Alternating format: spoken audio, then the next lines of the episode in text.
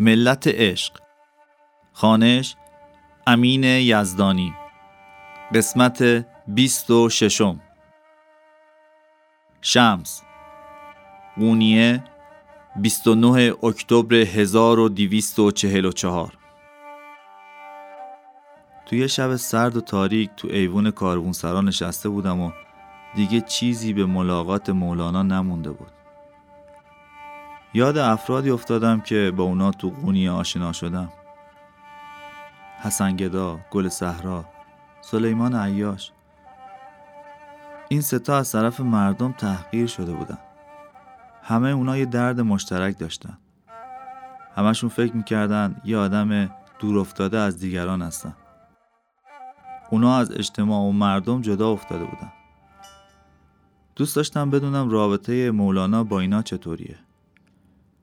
اگه مولانا از مردم سقوط کرده و شکست خورده و جدا افتاده دوری کرده باشه باید به اون کمک کنم. باید پلی بین اونا بشم. شهر به خواب فرو رفته بود. من یه مسافر بودم که تو این شهر یه غریبه حساب می اومدم مردم این شهر به غریبه ها اعتماد نمی کردن. به من می‌گفتن گم شو از اینجا برو. هیچ کس اینجا تو رو نمی‌شناسه. اما چه اهمیتی داشت؟ چه اهمیتی داشت مردم قونی منو بشناسن یا نه؟ من که خودمو می‌شناسم. هر کی نفس خودشو بشناسه خدا رو هم می‌شناسه. قاعده 23 زندگی مثل اسبابازیه که خدا به امانت به ما داده. بعضیا انقدر اونو جدی می‌گیرن که برای اون ناراحت میشن. بعضی هم تا اسبابازی به دستشون داده میشه اونو خراب می‌کنن چیزی که مشخصه باید از افراط و تفرید دور باشیم فردا صبح مثل بقیه برای شنیدن حرفای مولانا به مسجد میرم. شاید همونطور که همه میگن خطیب ماهری باشه.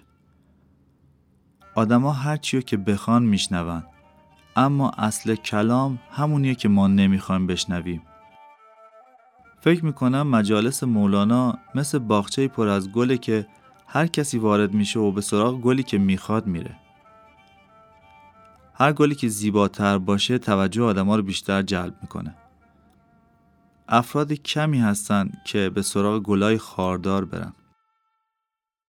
ولی همین گلای خاردار هستن که درمون بسیاری از بیماری های لاعلاجن. باغ عشق هم همینطوره. اگه تو اون فقط خوبی و خوشی و کارای آسون باشه که دیگه نمیشه بهش عشق گفت. دوست داشتن یه چیز زیبا کار آسونیه. مهم اونه که بتونیم خوب و بد و کنار هم دوست داشته باشیم. بدون اون که بین اونا فرق بذاریم. این کاری که سگای بغداد هم می‌تونن بکنن.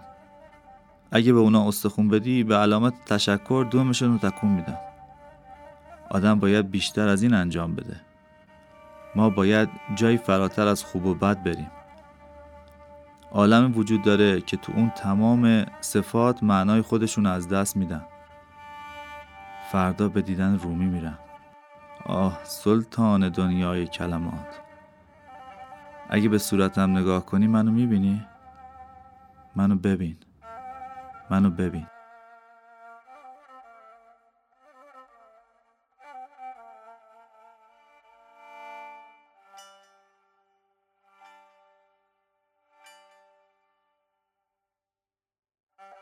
قونیه 13 اکتبر 1244 تا وقتی زنده هم روز آشناییم با شمس و فراموش نمی کنم. مسجد مثل همیشه پر جمعیت بود. هر وقت قراره برای یه عده زیادی حرف بزنم نه به اونچه که اونا می‌خوان فکر می‌کنم و نه اون که بدون توجه به افکار اونا حرف می‌زنم. میونمون یه خط باریک قرار میدم. این فقط یه راه داره. مردم رو به جای صدها نفر یه نفر واحد تصور کنم هر هفته هزاران نفر برای شنیدن سخنان میان. اما من فقط برای یه نفر حرف می‌زنم. با اون حرف می‌زنم و با گوش جون حرفای اونو میشنوم. و از کردن که تموم شد از مسجد بیرون اومدم. اسبم آماده بود. یالش و با رشته های طلا بافته بودن من و مریدام جلو حرکت می کردیم و گروه گروه مردم پشت سرمون می اومدن. صدای شعارها و تکبیرها و صدای گداها تو هم آمیخته بود. خیلی از اونا می‌خواستن در حقشون دعایی بکنم. بعضی از اونا می‌خواستن کنارم راه برن. البته یه سریان بودن که می‌خواستن بیماری های لاعلاج رو درمون کنم یا می‌خواستن سحر و جادوهاشون رو باطل کنم. اینا بود که منو ناراحت می‌کرد. من نه پیغمبر بودم که معجزه کنم نه لغمان که شفا بدم. غرق این افکار بودم که دیدم درویشی از دور به من خیره شده. جمعیت و میشکافه و به سمت من میاد. تو حرکات و رفتارش استواری و صلابت دیده می‌شد. با مردم اطرافم فرق داشت. تنها بود. ریش و مو و ابرو نداشت. متوجه اون کرد ظاهرش نبود. تو قونیه درویش و سیاه زیاد دیده بودم. اما نگاهش بود که منو جلب کرد.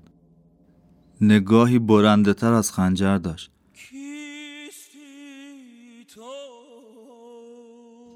دستاشو به دو طرف دراز کرد و وسط کوچه ایستاد.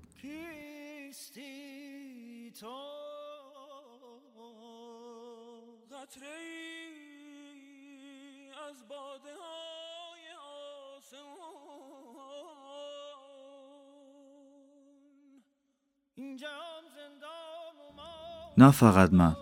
جماعتی که پشت سرم بودنم متوقف شده. بلکه زمانم متوقف شد. یه باره تمام بدنم شروع به لرزیدن کرد. اسبم بیقراری می‌کرد. می‌خواستم آرومش کنم اما نتونستم. رو پاش ایستاد و کم مونده بود منو زمین بزنه. همون لحظه درویش به اسبم نزدیک شد و چیزی تو گوشش زمزمه کرد. اسب آروم شد.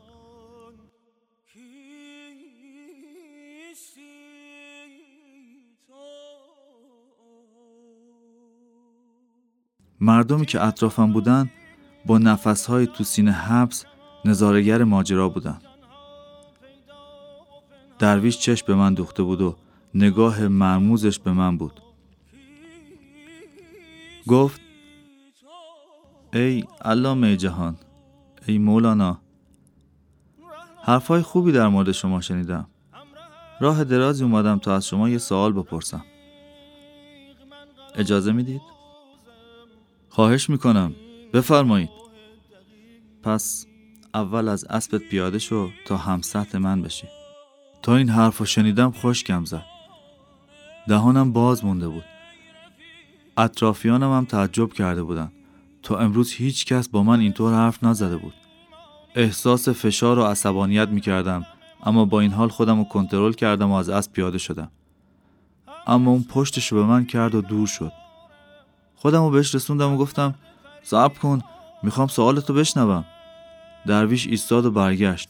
برای اولین بار لبخندی به لب آورد. به نظر تو از بین این دو نفر کدومشون والاترن؟ حضرت محمد یا صوفی با یزید بستامی؟ با عصبانیت گفتم این چه حرفیه می‌زنی؟ چطور می‌تونی بین پیامبر و یه درویش مقایسه کنی؟ مردم جمع شده بودن.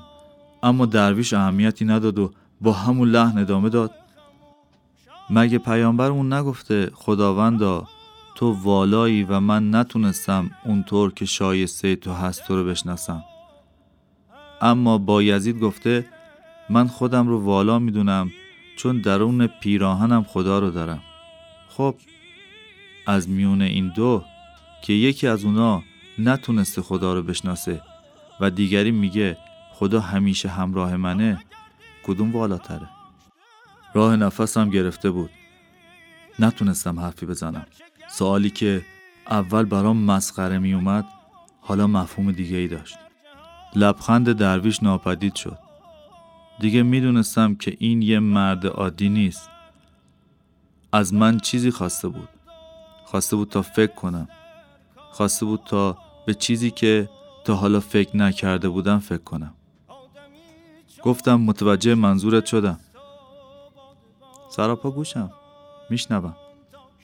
عشق خداوند مثل دریاست. هر کسی با ظرف خودش از اون آب برمیداره.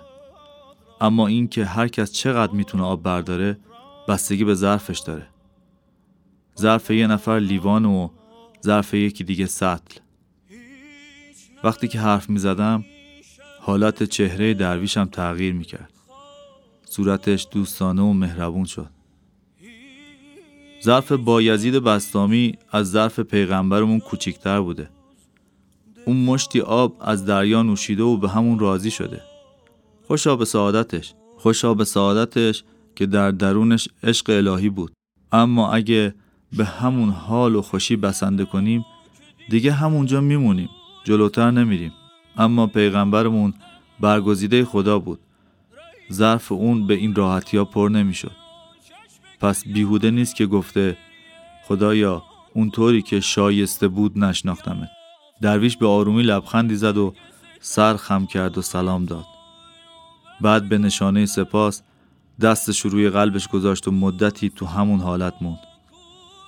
با اشتیاق به من نگاه می‌کرد و در مقابلم با احترام تعظیم کرد. منم همین کارو کردم. نمی‌دونم چقدر تو اون حالت موندیم. جمعیتی که اطرافمون بودن با کنجکاوی و تعجب نگاه می‌کردن. اما در نهایت ناراحتی جای تعجبشون رو گرفته بود. چون تا حالا ندیده بودن که من مقابل کسی تعظیم کنم. مریدام از اینکه مقابل یه درویش تعظیم کرده بودم ناراحت شده بودن. درویشم متوجه این موضوع شد. با صدایی که شبیه زمزمه بود گفت بهتر دیگه من برم. تو هم نزد مریدات برگرد.